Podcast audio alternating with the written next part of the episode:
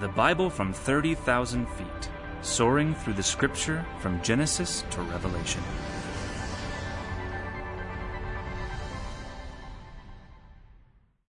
Would you turn in your Bibles to the book of Ezra? It's a short book, 10 chapters, easy to cover, a lot better than Isaiah. We'll get to that, but we're in the book of Ezra. Um, Ezra is called the second Exodus. The second Exodus. The first Exodus, of course, is the Exodus, and it took place a thousand years before this Exodus, but it's called the second Exodus because just as the children of Israel had been once in bondage to Egypt and exited Egypt and came to the promised land, they were again displaced in Babylon this time, and they came back again to the promised land. Uh, in the first Exodus, they were in bondage, if you remember, 400 years by the Egyptians. They were in bondage 70 years to the Babylonians from the time they were exiled to the time they returned. Now, when we talk about Babylon, and we've covered this, but we've probably covered it a little kind of fast in the last several weeks when we've uh, been talking about the, the captivity in Babylon. The Babylonians came against Jerusalem not once, not twice, but three separate times. All three attacks, they took people with them. So there were three different exiles into Babylon, where a portion of the population was taken captive, brought back to Babylon, and then again, and then again. The first was 605 BC. If you're taking notes, I want to write that down. The second, 597 BC. And the final deportation and attack on Jerusalem was 586 BC. That third time, Jerusalem was burned with fire by the Babylonian army. So, three different exiles into Babylon. And as they were three different exiles into Babylon, there were also three returns from Babylon to Jerusalem. The first under a guy by the name of Zerubbabel. Zerubbabel is of the lineage of King David. The second under Ezra, the priest and scribe, and the third under Nehemiah. Those three returns from Babylon back to the land are covered in the books of Ezra and Nehemiah. Ezra covers the first two under Zerubbabel and Ezra. Nehemiah covers the third, the return under Nehemiah. The name Ezra is a shortened form of the Hebrew word Azariah, which is a name that means the Lord helps me. It's a great name. God helps me, or God has helped me. Yahweh has helped me. It's a fitting name for Ezra because he asks for the Lord's help in prayer. And he says in his own testimony in the book that the Lord has helped him and helped them return from Babylon, from the captivity back to Jerusalem. Now, let me give you the outline of the book. I like to make it simple. I've divided Ezra into two sections. Section one is chapters one through six, and the second slice is chapters seven through ten. In the first section of the book, the first six chapters, the emphasis is on national restoration. The people are restored to their nation, they're restored as a people to their homeland, so it is national restoration. That's the emphasis of the first half of the book, chapters 1 through 6. The second part, chapters 7 through 10, is spiritual reformation. So we have national restoration, spiritual reformation. Now, according to the Talmud, Jewish commentary on the Bible, the Old Testament, according to the Jewish Talmud, the author of the book of Ezra is Ezra.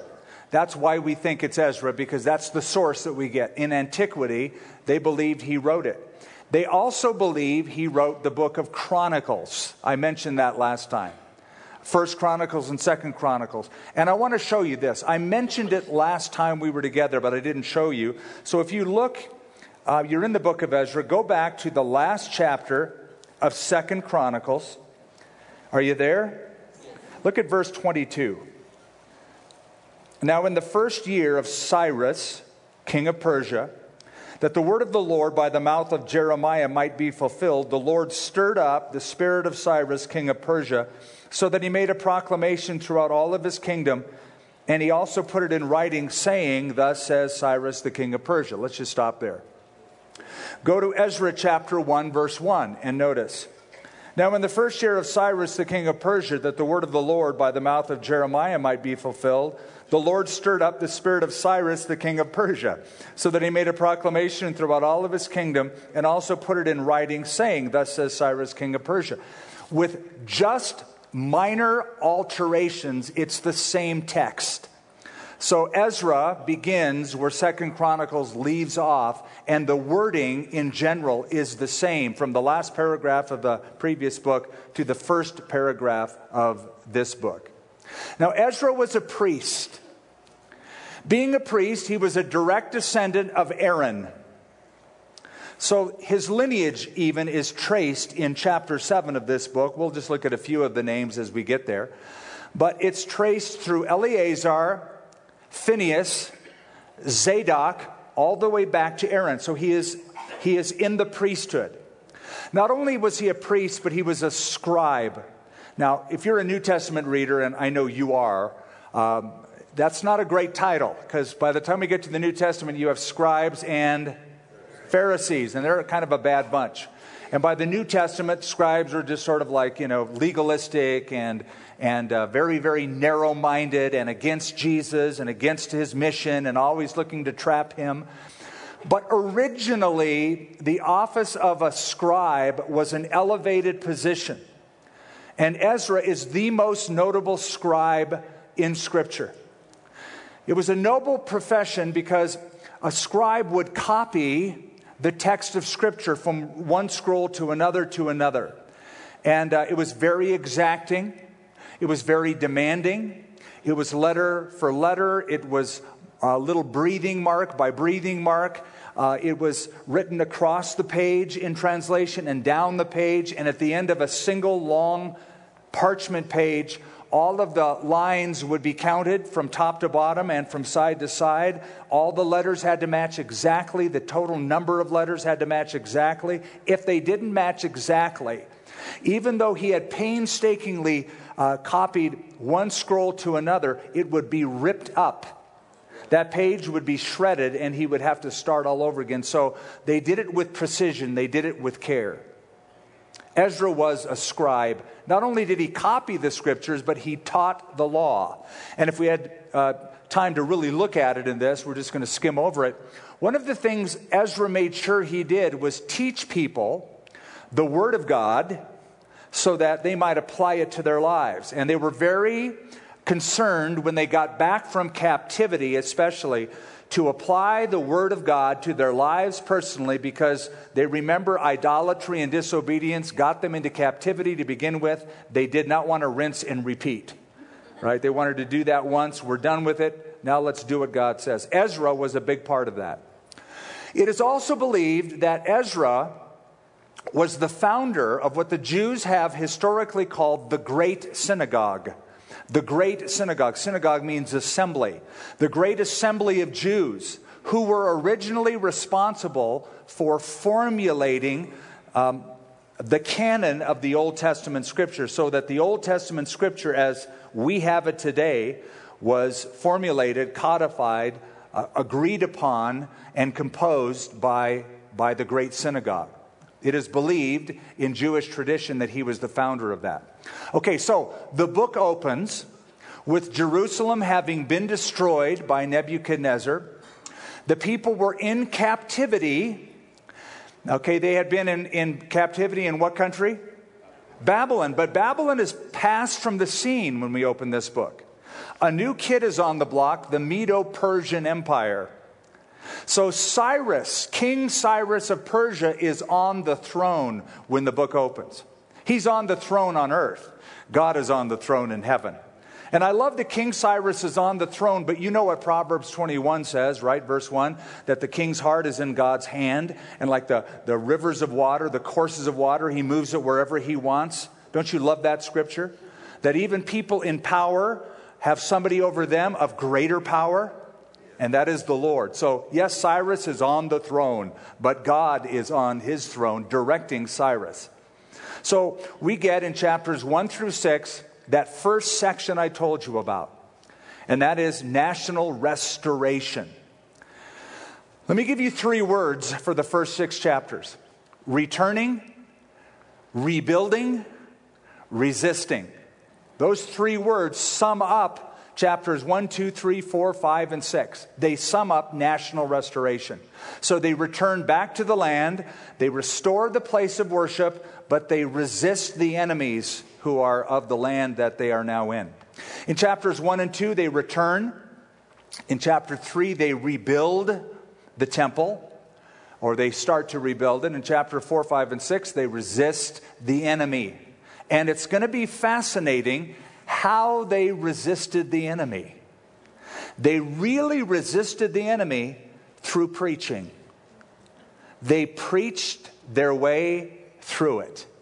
At least the prophets did. The prophets will come on the scene. Two of them you have heard about, and they will preach in Jerusalem and motivate the people. So, Ezra, I don't know how it all happened, but he must have just been kicking back one day in Persia, knowing that a decree was being given by the king for the Jews to return back to the land. And he probably thought, I wonder if God wants me to be among that group. I think the Lord is stirring up my heart. And I'm sure he prayed about it. I'm sure he read Jeremiah 25, which says after 70 years they'll return. And, and all of that, the word and worship, that man of prayer, something stirred in his heart and he wanted to be one of the leaders that would lead people back on this dangerous trip. But I'm ahead of myself because um, he doesn't do it for several years. At first, it's a group under Zerubbabel. Ezra will come later on. You've heard of D.L. Moody, yes? D.L. Moody was a pastor in Chicago, started the Moody Bible Church. And uh, Moody was sort of a country guy, country bumpkin kind of a guy, but a very fiery preacher. And it is said that he was having a conversation, I think, I believe it was in Ireland, with a guy by the name of Henry Varley. And um, Henry said to him, the, Lord, uh, the world has yet to see what God will do through one person totally devoted to Him. When Moody heard that sentence in his heart, he said, By the grace of God, I will be that man. And that fueled him to come back to America and preach in a whole new way, in a way that would see thousands of people make commitments to Christ. Ezra was such a guy.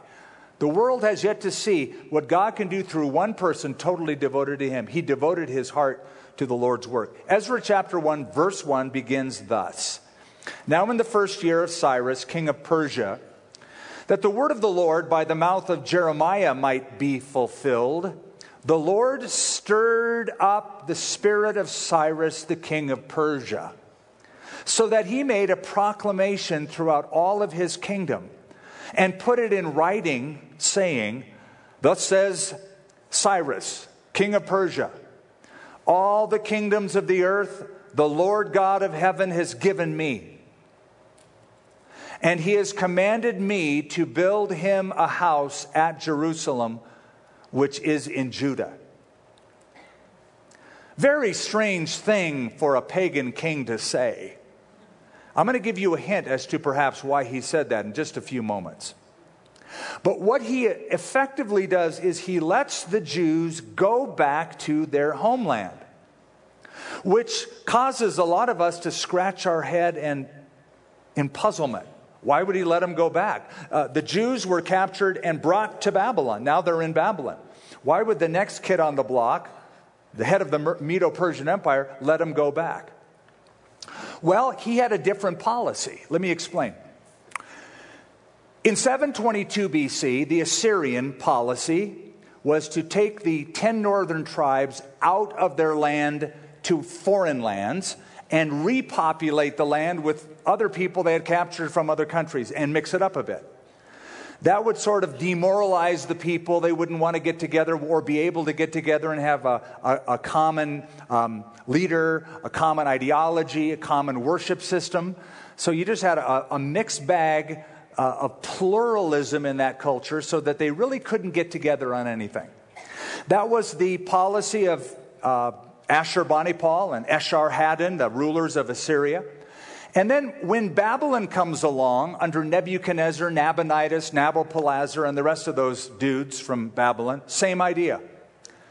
What they wanted to do is take the people from their land, and they thought if we keep them as slaves and captives, there won't be any problems with them.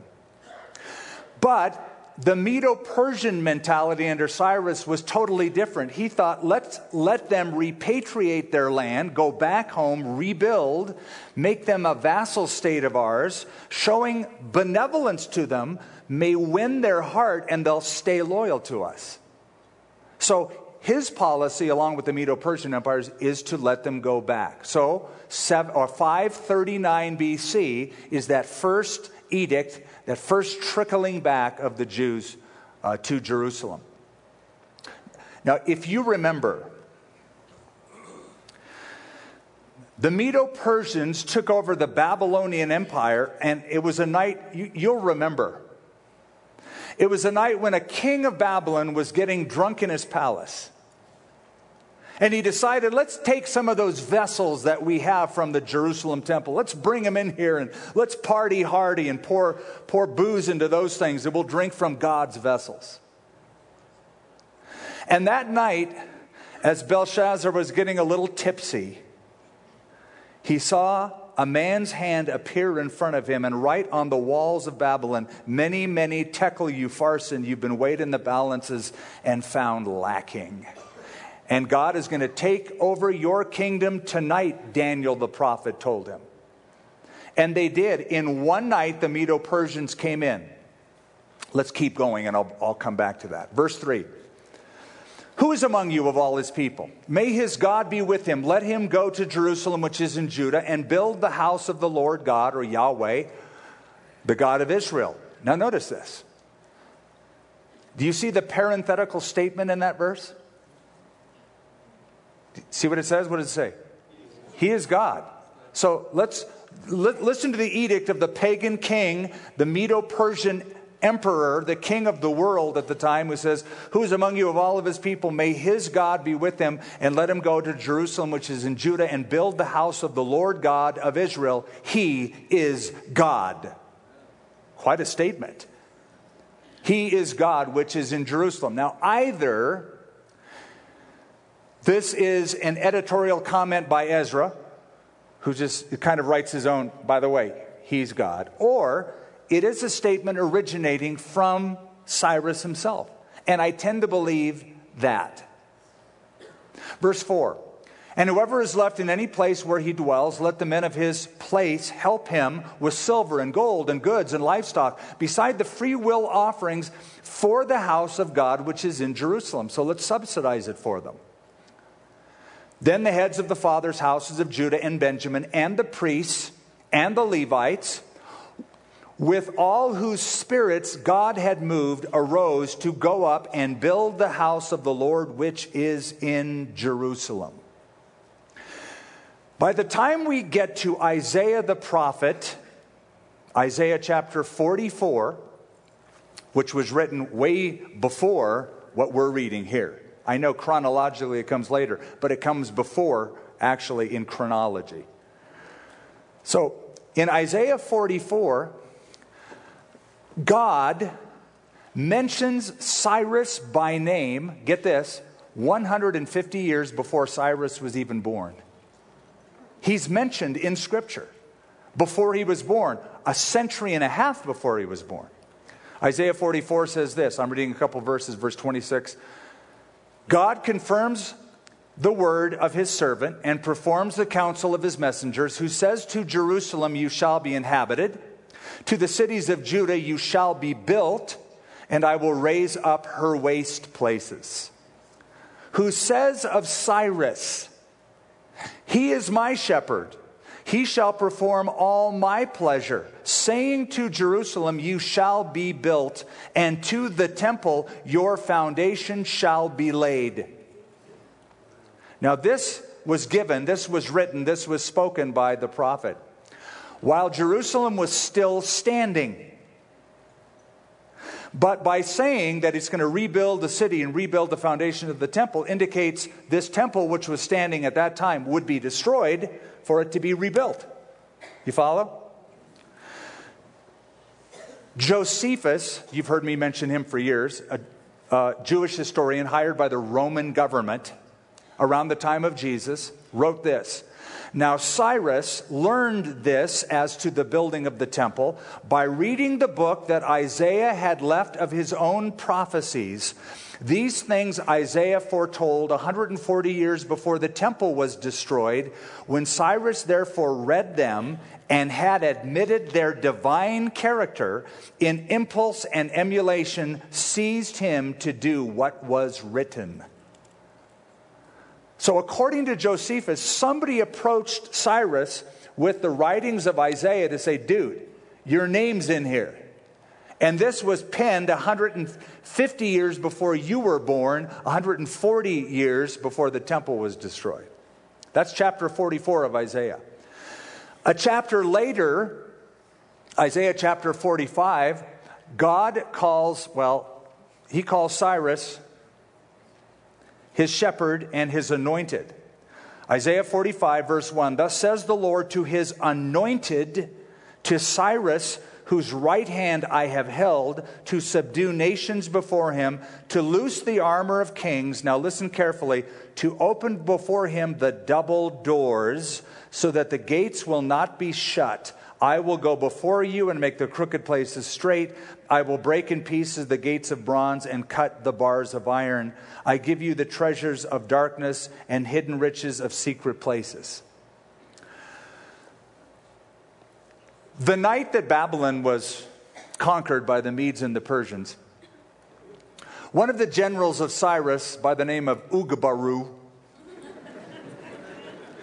it was late September and by October 12th, the Babylonians took it over. But by late September, just about a week and a half before the final takeover, upstream of the Euphrates River, Ugbaru figured out a way to take the Euphrates River and divert it into a different channel of water so that the water was receding in the city of Babylon. You remember the Euphrates ran right through the middle of town.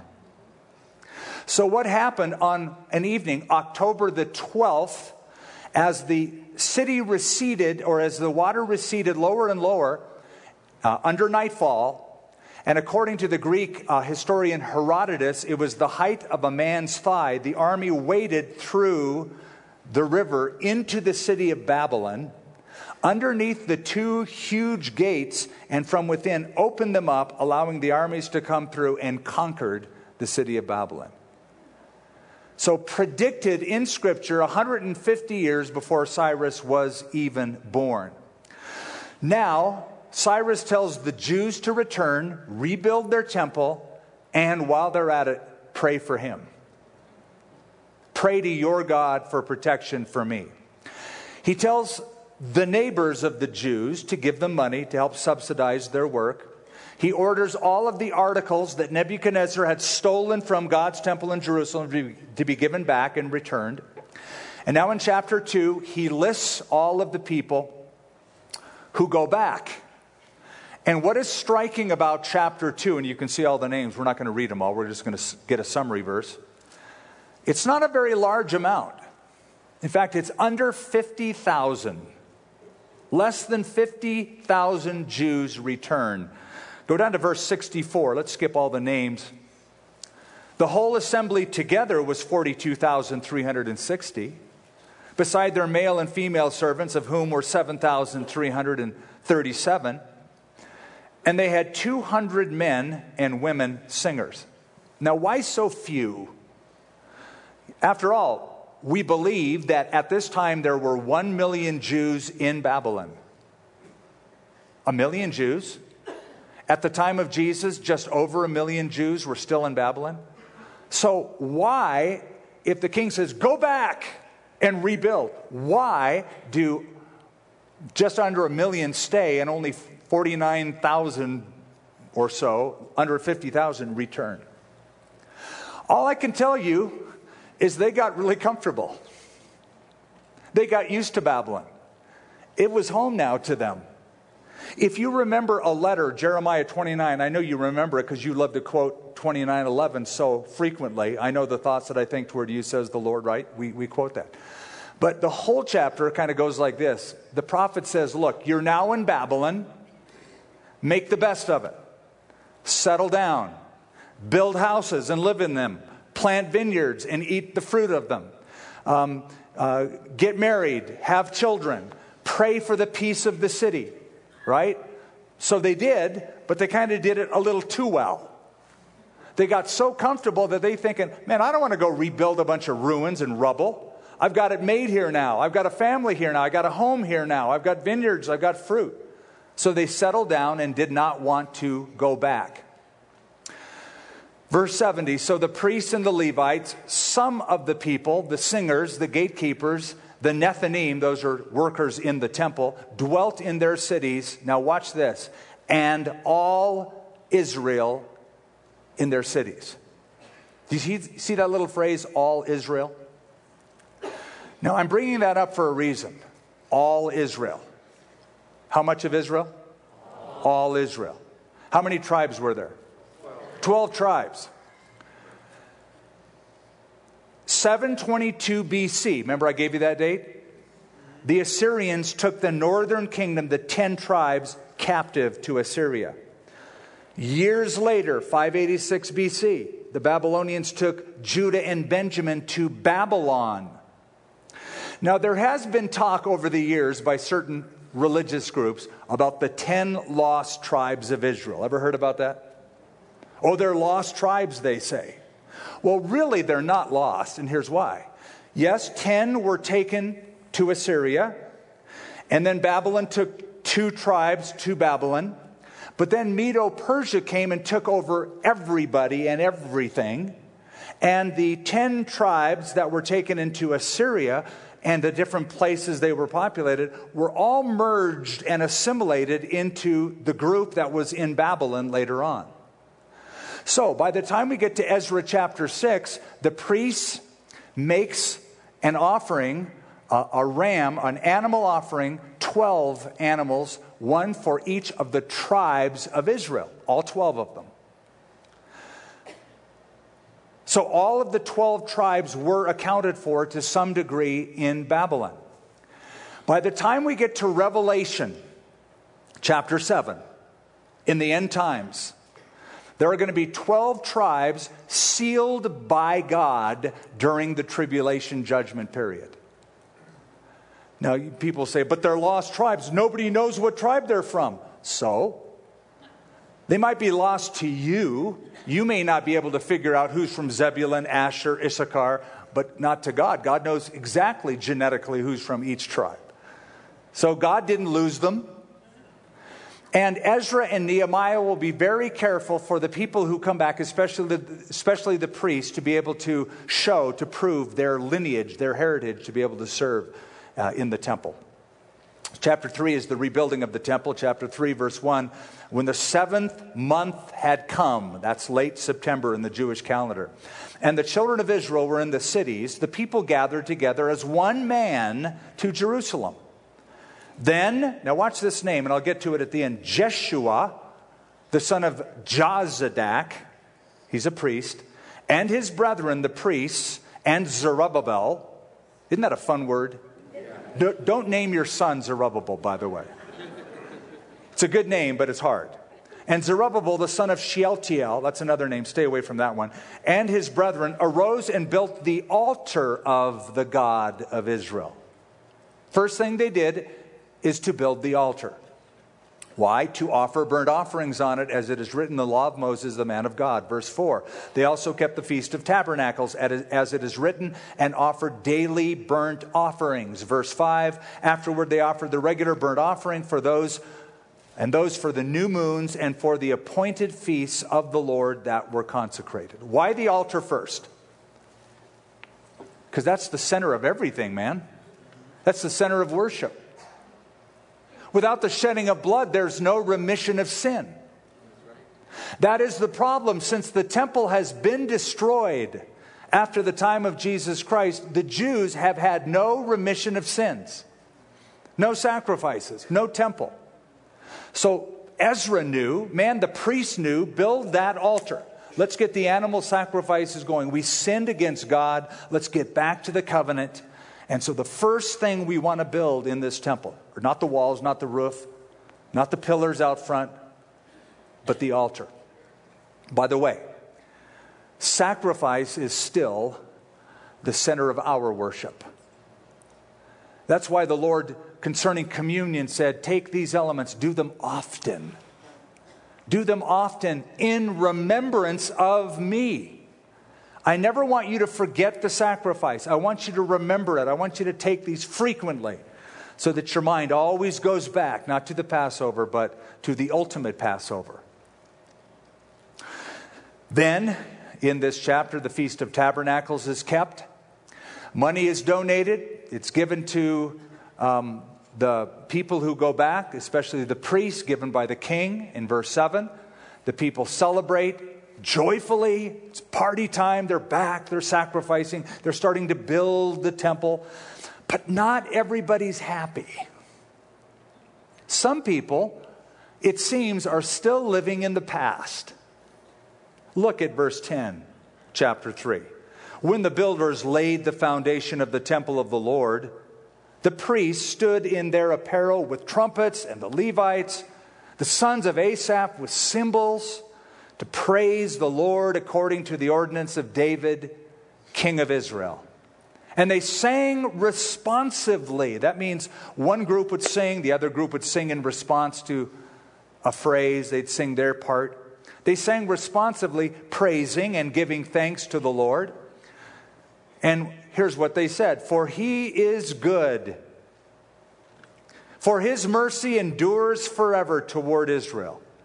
Then all the people, not some of the people, not just the worship team, not just the band, all the people shouted with a great shout when they praised the Lord because the foundation of the house of the Lord was laid. Worship is always meant to be a participation activity. Everybody does it. Everybody is to take part in it. It is not a spectator sport, it's a participation activity. You join in. The congregation is not the audience, God is the audience. Well, where's the choir? I'm looking at it. You're the choir. I don't sing very well, you say. Good. Make a joyful noise unto the Lord, the Bible says. You can do that. I've heard some of you.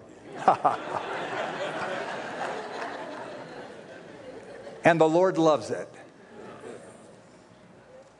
And if somebody next to you sings horribly, then you who sing beautifully, sing louder. Try to drown each other out. But, verse 12, many of the priests and the Levites and the heads of fathers' houses, old men, who had seen the first temple, wept with a loud voice. Wait a minute, wept? They're back, man. The temple is being built, the foundations are built. They wept with a loud voice when the foundation of this temple was laid before their eyes. Yet many shouted for joy. So you got weeping and shouts of joy uh, in the same assembly. So that the people could not discern the noise of the shout of joy from the noise of the weeping of the people. Are they worshiping or are they, are they wailing? Sort of hard to tell. For the people shouted with a loud shout, and the sound was heard afar off. It seems that compared to the first temple that Solomon built, that the Babylonians destroyed 586 BC, that first temple, that was, that was the standard.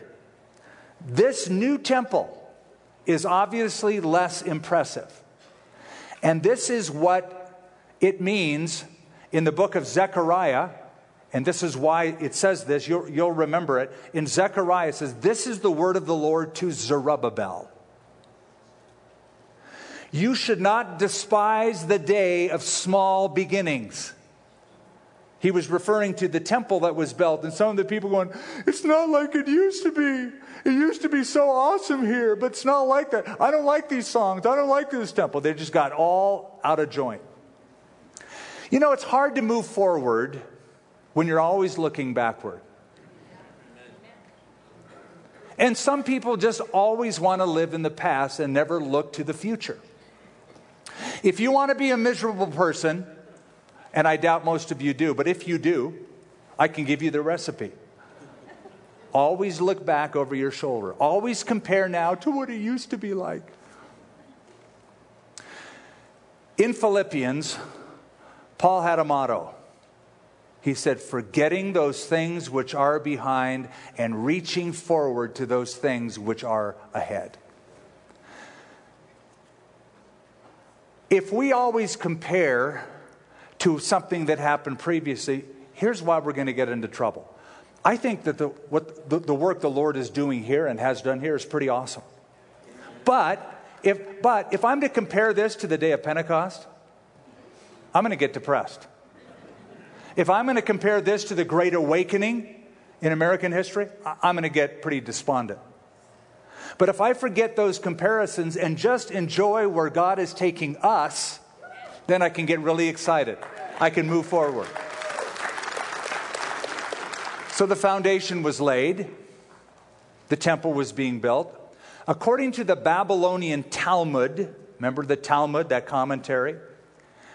There were five things lacking in the temple rebuilt by Zerubbabel, five things that were not in that one that were in Solomon's temple. Number one, the Ark of the Covenant. That's a whole other study. Don't have time to get into it, but it's a fascinating one. There, the, he said there was no Ark of the Covenant in this temple. There was no holy fire, that fire that was always kept burning all the time that lit the altar of sacrifice in the outer courtyard. There was no Shekinah glory that came down on Solomon's temple to inaugurate it, that cloud that filled the temple. Um, the, also, uh, it says there was no spirit of prophecy. And number five, there was no Urim and Thummim.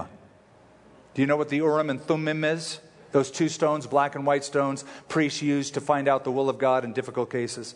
Those things, according to the Babylonian Talmud, were absent. Nevertheless, they're back. They're rebuilding. God's promises are being fulfilled. And those that are rejoicing, man, they got the hang of it. I remember the height of what we used to call the Jesus movement. I remember on the West Coast, kids coming off drugs, coming off the streets, getting radically saved, radically changed, this incredible revival. And I meet some of my compadres from way back from time to time. Oh man, remember the Jesus movement? And yes, I do. And yes, it was awesome. And yes, it was cool and glorious. But guess what? Jesus Christ is the same yesterday, today, and forever. He's still moving. So, chapters 1 through 3, they return, they rebuild, and now chapter 4, 5, and 6, they resist the enemy.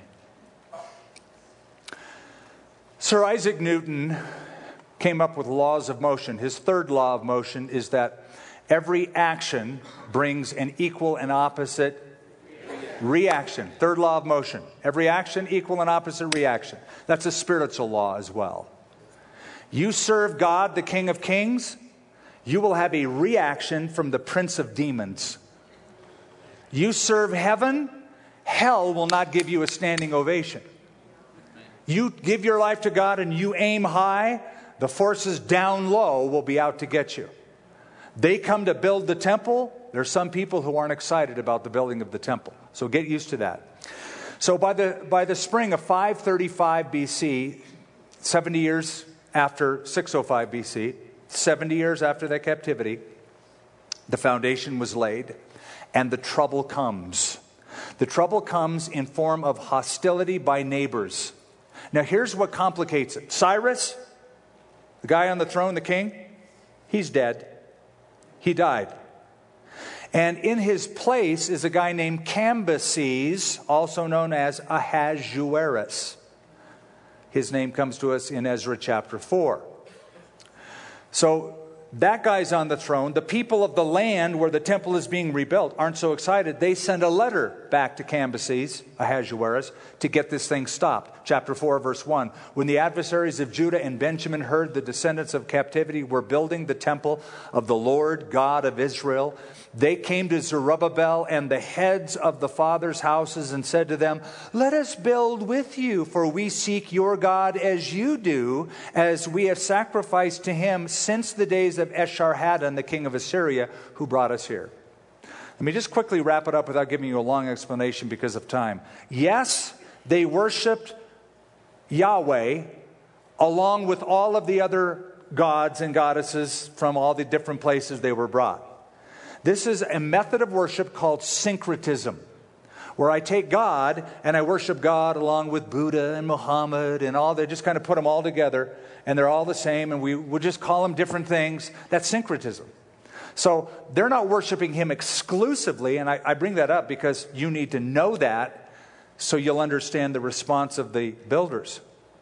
But Zerubbabel and Jeshua and the rest of the heads of the fathers' houses of Israel said to them, You may do nothing with us to build a house for our God, but we alone will build to the Lord God of Israel as King Cyrus, the king of Persia, has commanded us. And now we're going to see that these people who were so happy to help really didn't want to help at all. It was an ulterior motive to stop it.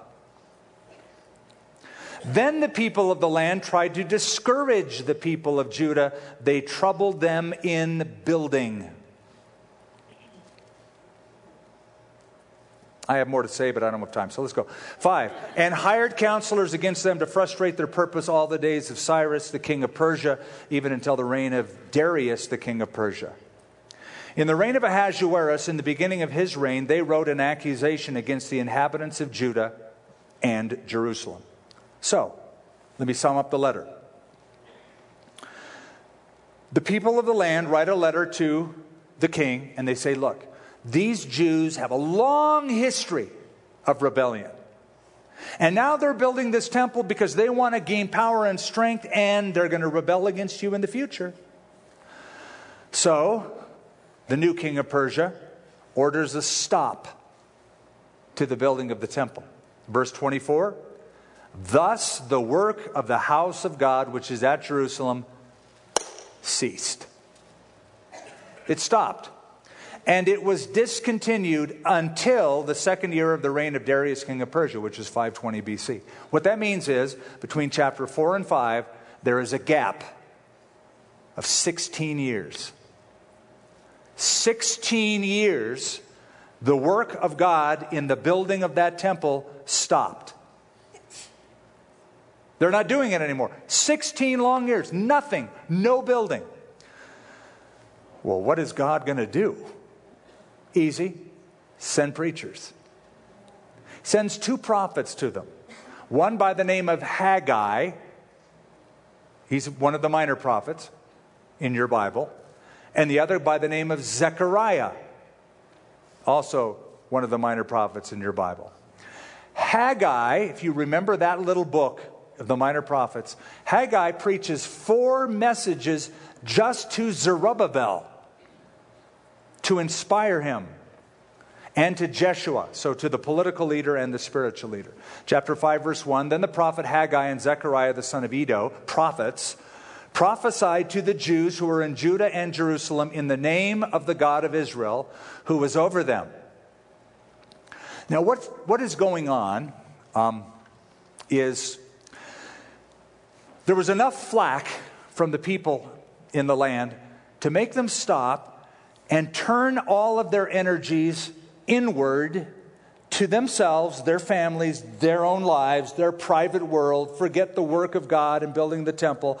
I'm going to build my little house, my little kingdom, my little estate. So, in the little prophecy of Haggai, chapter 1, verse 2, he quotes them. He quotes them.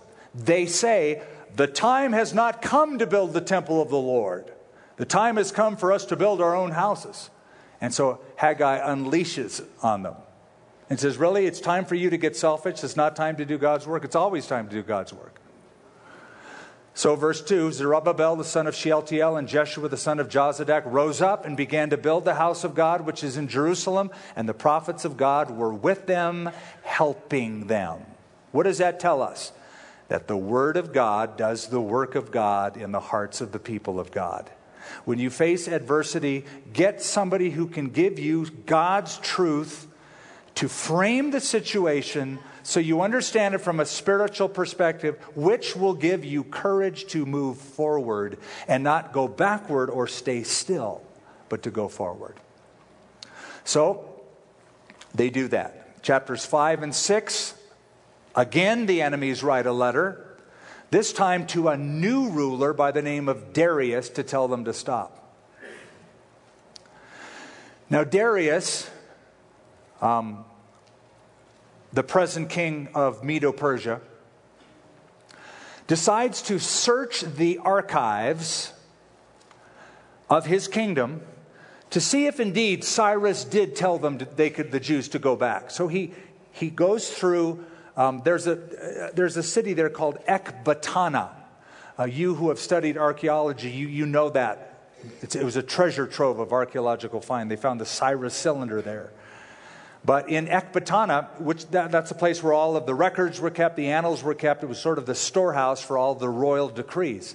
So they search in Ecbatana and they find the ruling of King Cyrus to indeed let the Jews go back and for the government of Persia to subsidize the building of it. He finds it. This is the third king uh, from that, the first guy. So he sends a letter back to the people of the land who are getting bummed out, and he adds his own decree. Chapter 6, verse 8. Moreover, I issue a decree as to what you shall do for the elders of these Jews, for the building of the house of God. Let the cost be paid at the king's expense from the taxes on the region beyond the river, this is to be given immediately to these men so that they are not hindered. Now, the governor of that land of what we call Israel at that time was a guy by the name of Tattenai. He's the governor of Samaria and the central region and doesn't like that Judah is building this temple. When Tattenai gets the letter, this cuts him to the heart because it means that money he collects for taxes is going to be given to the Jews, the very people he does not want to build the temple. Now he has to help subsidize it. I love it. Verse 9, and whatever they need young bulls, rams, lambs for the burnt offering of the God of heaven, wheat, salt, wine, and oil, according to the request of the priests who are in Jerusalem, let it be given to them day by day without fail, that they may offer sacrifices of sweet aroma to the God of heaven and pray for the life of the king and his sons. So, the temple gets completed, the people rejoice, they celebrate the Passover, one of the most memorial, mem- memorable Passovers are written about in Scripture. But what I love is that what inspired them to finish the task was the preaching of these two fellas, these two prophets, Haggai and Zechariah. Over the years, I have seen the value of the Word of God in changing a life, changing a direction. A little example from my own life. Years ago, my wife and I traveled to India. I was asked to simply stand up and give my testimony and um, talk about how, how how God uses people. So I just spent a few minutes telling that I had a background in college. It was a UCLA program. I was studying uh, medicine, radiology, and then I was going to keep going, but the Lord wanted me to go pastor somewhere, so I started a church, and now I'm a pastor. And, you know, then I left. I get a letter months later from a young man who was there in the assembly that I spoke to, and he said, I was studying to be a doctor. I was in the middle of medical school, but I heard your talk. I quit medical school, and now I'm a missionary and I'm a church planter over here in India. The Lord ins- inspired that. So, you know, just the value of sharing the, how God uses a person, how God uses people, can inspire somebody else.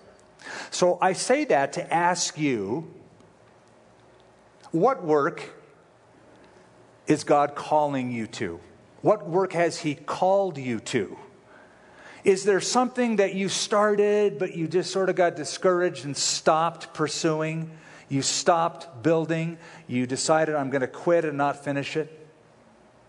You go, well, I thought this is, but then I don't know. You know, in Psalm 37, it says, Delight yourself in the Lord, and He will give you the desires of your heart. I don't think that means just, you know, just read your Bible every day and God will give you your little heart's desires. I don't think it means that. I think it means God will put desires in your heart. He will put His desire in your heart. So you have a new desire you never had before. I got to tell you something. I never wanted to read the Bible.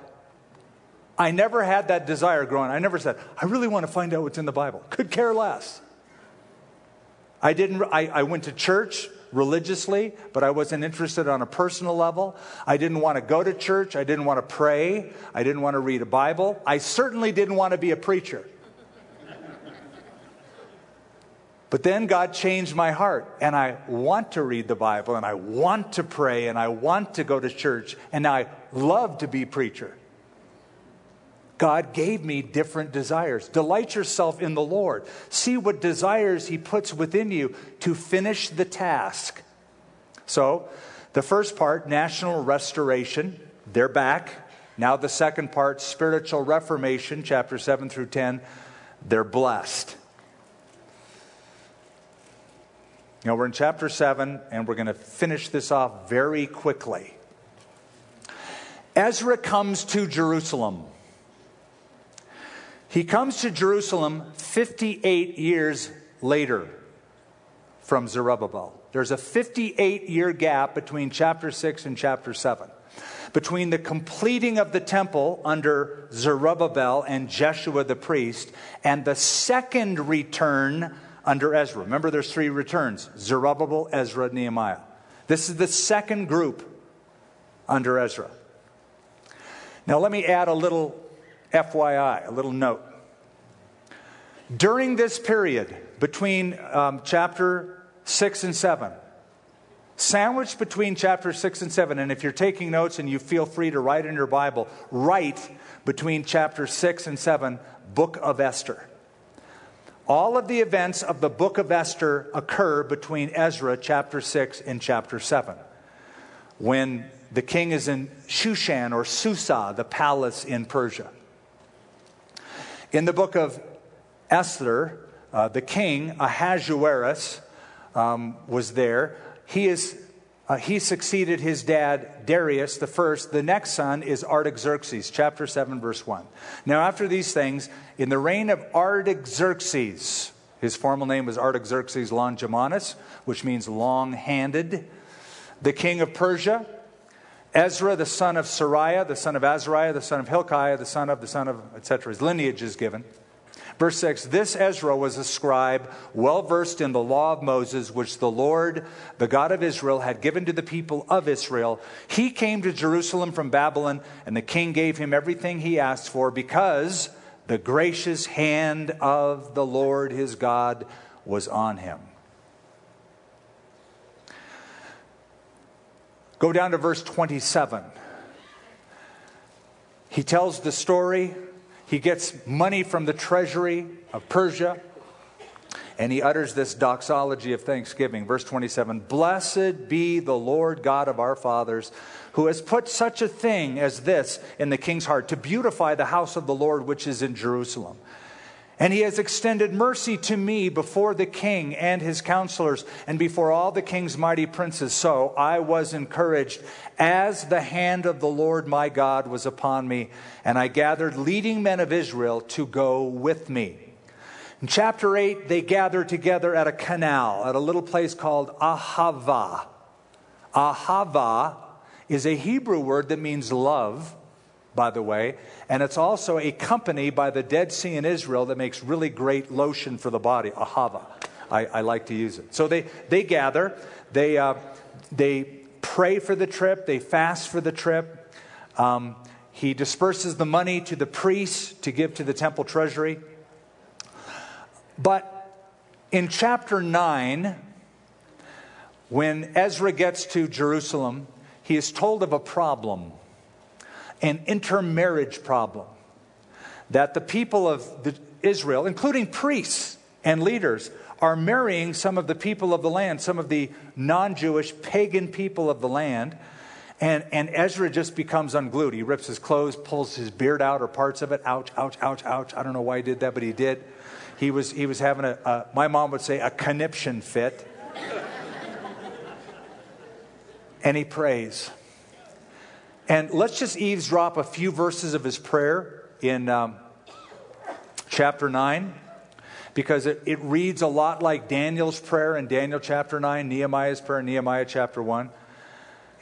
At evening sacrifice, verse 5, I arose from my fasting, having torn my garment and my robe. I fell on my knees, spread out my hands to the Lord my God, and I said, Oh my God, I am too ashamed and humiliated to lift my face to you, my God. For our iniquities, notice he includes himself, have risen higher than our heads, and our guilt has grown up to the heavens.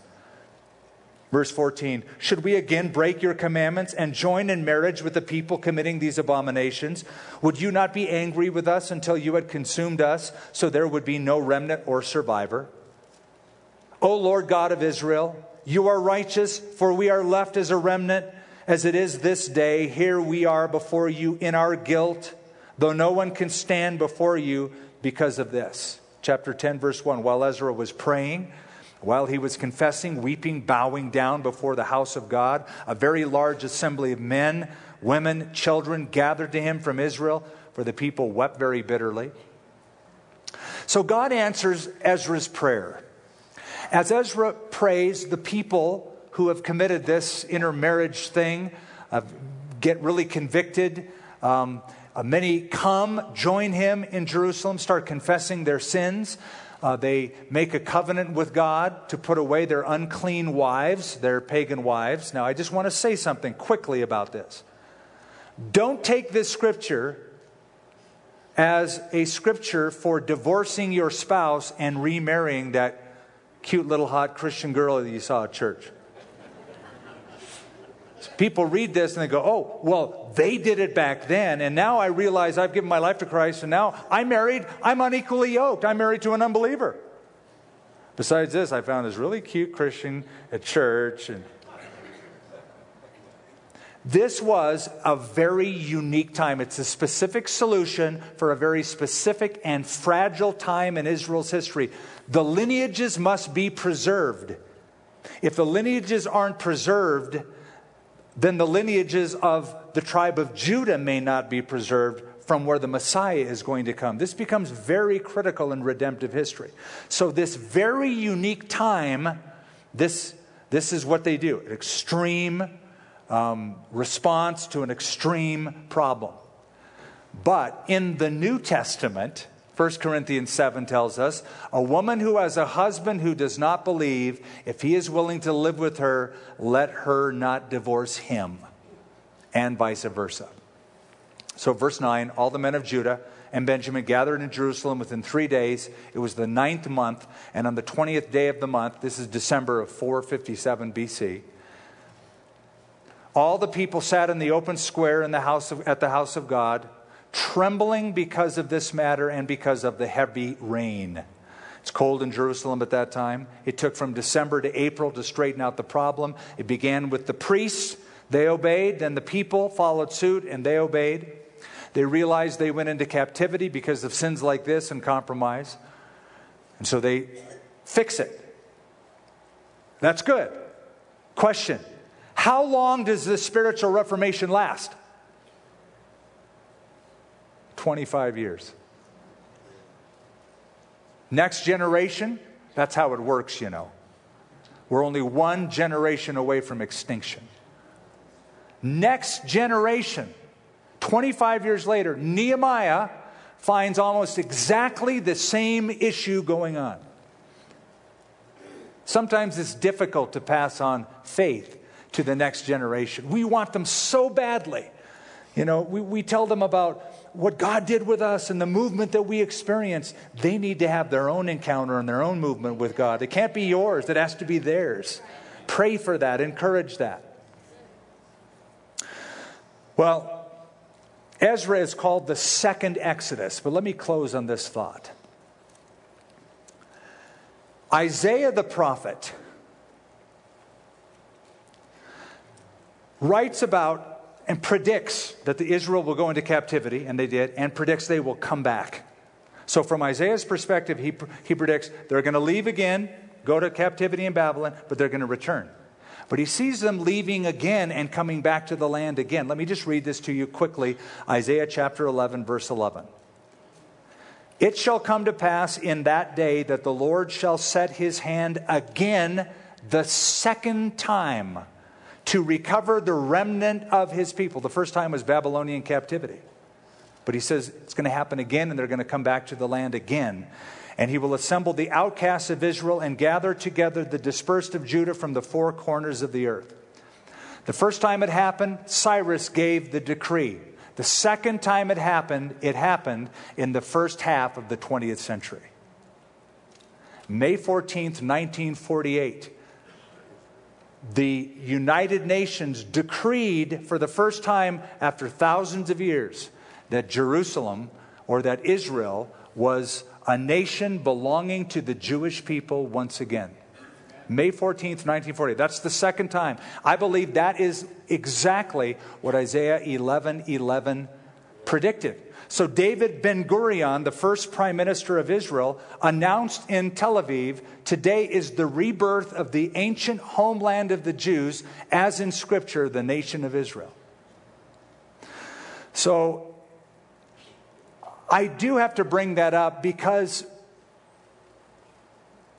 there are some who doubt the literalness of Israel and they see that promises God made to Israel aren't existing anymore. They really belong to the church. It's not literal, it's figurative. May 14th, 1948 should have solved that problem as it happened before our very eyes, not figuratively, but literally.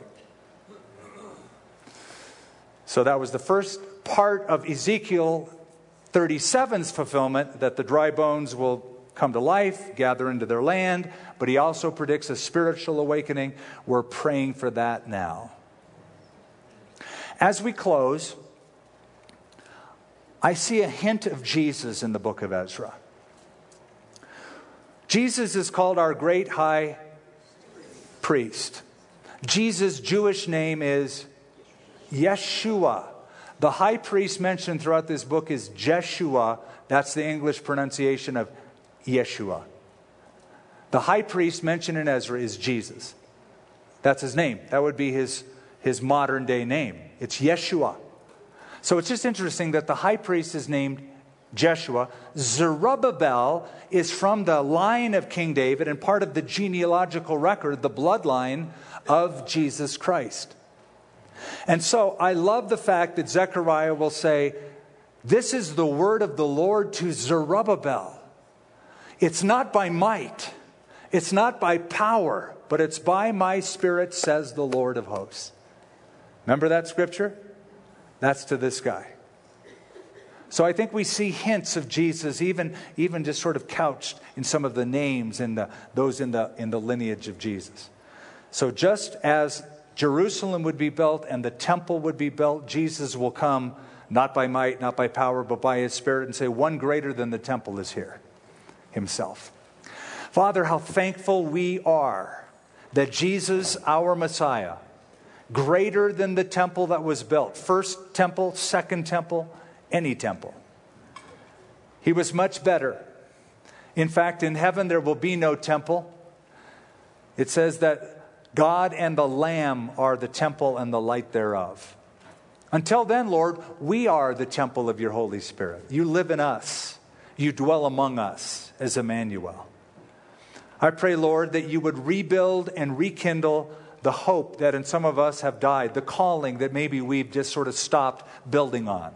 Maybe we've gotten discouraged and we just sort of put that aside God doesn't really want to use me, or I'm not gifted, or I'm not qualified, or I'm not called. Put desires, Lord, in our heart. Fuel them by your Spirit, so that it's not by might or power, but by your Spirit moving in us, moving through us, to see this city touched, this state touched, this country touched, and this world touched by the hand of God.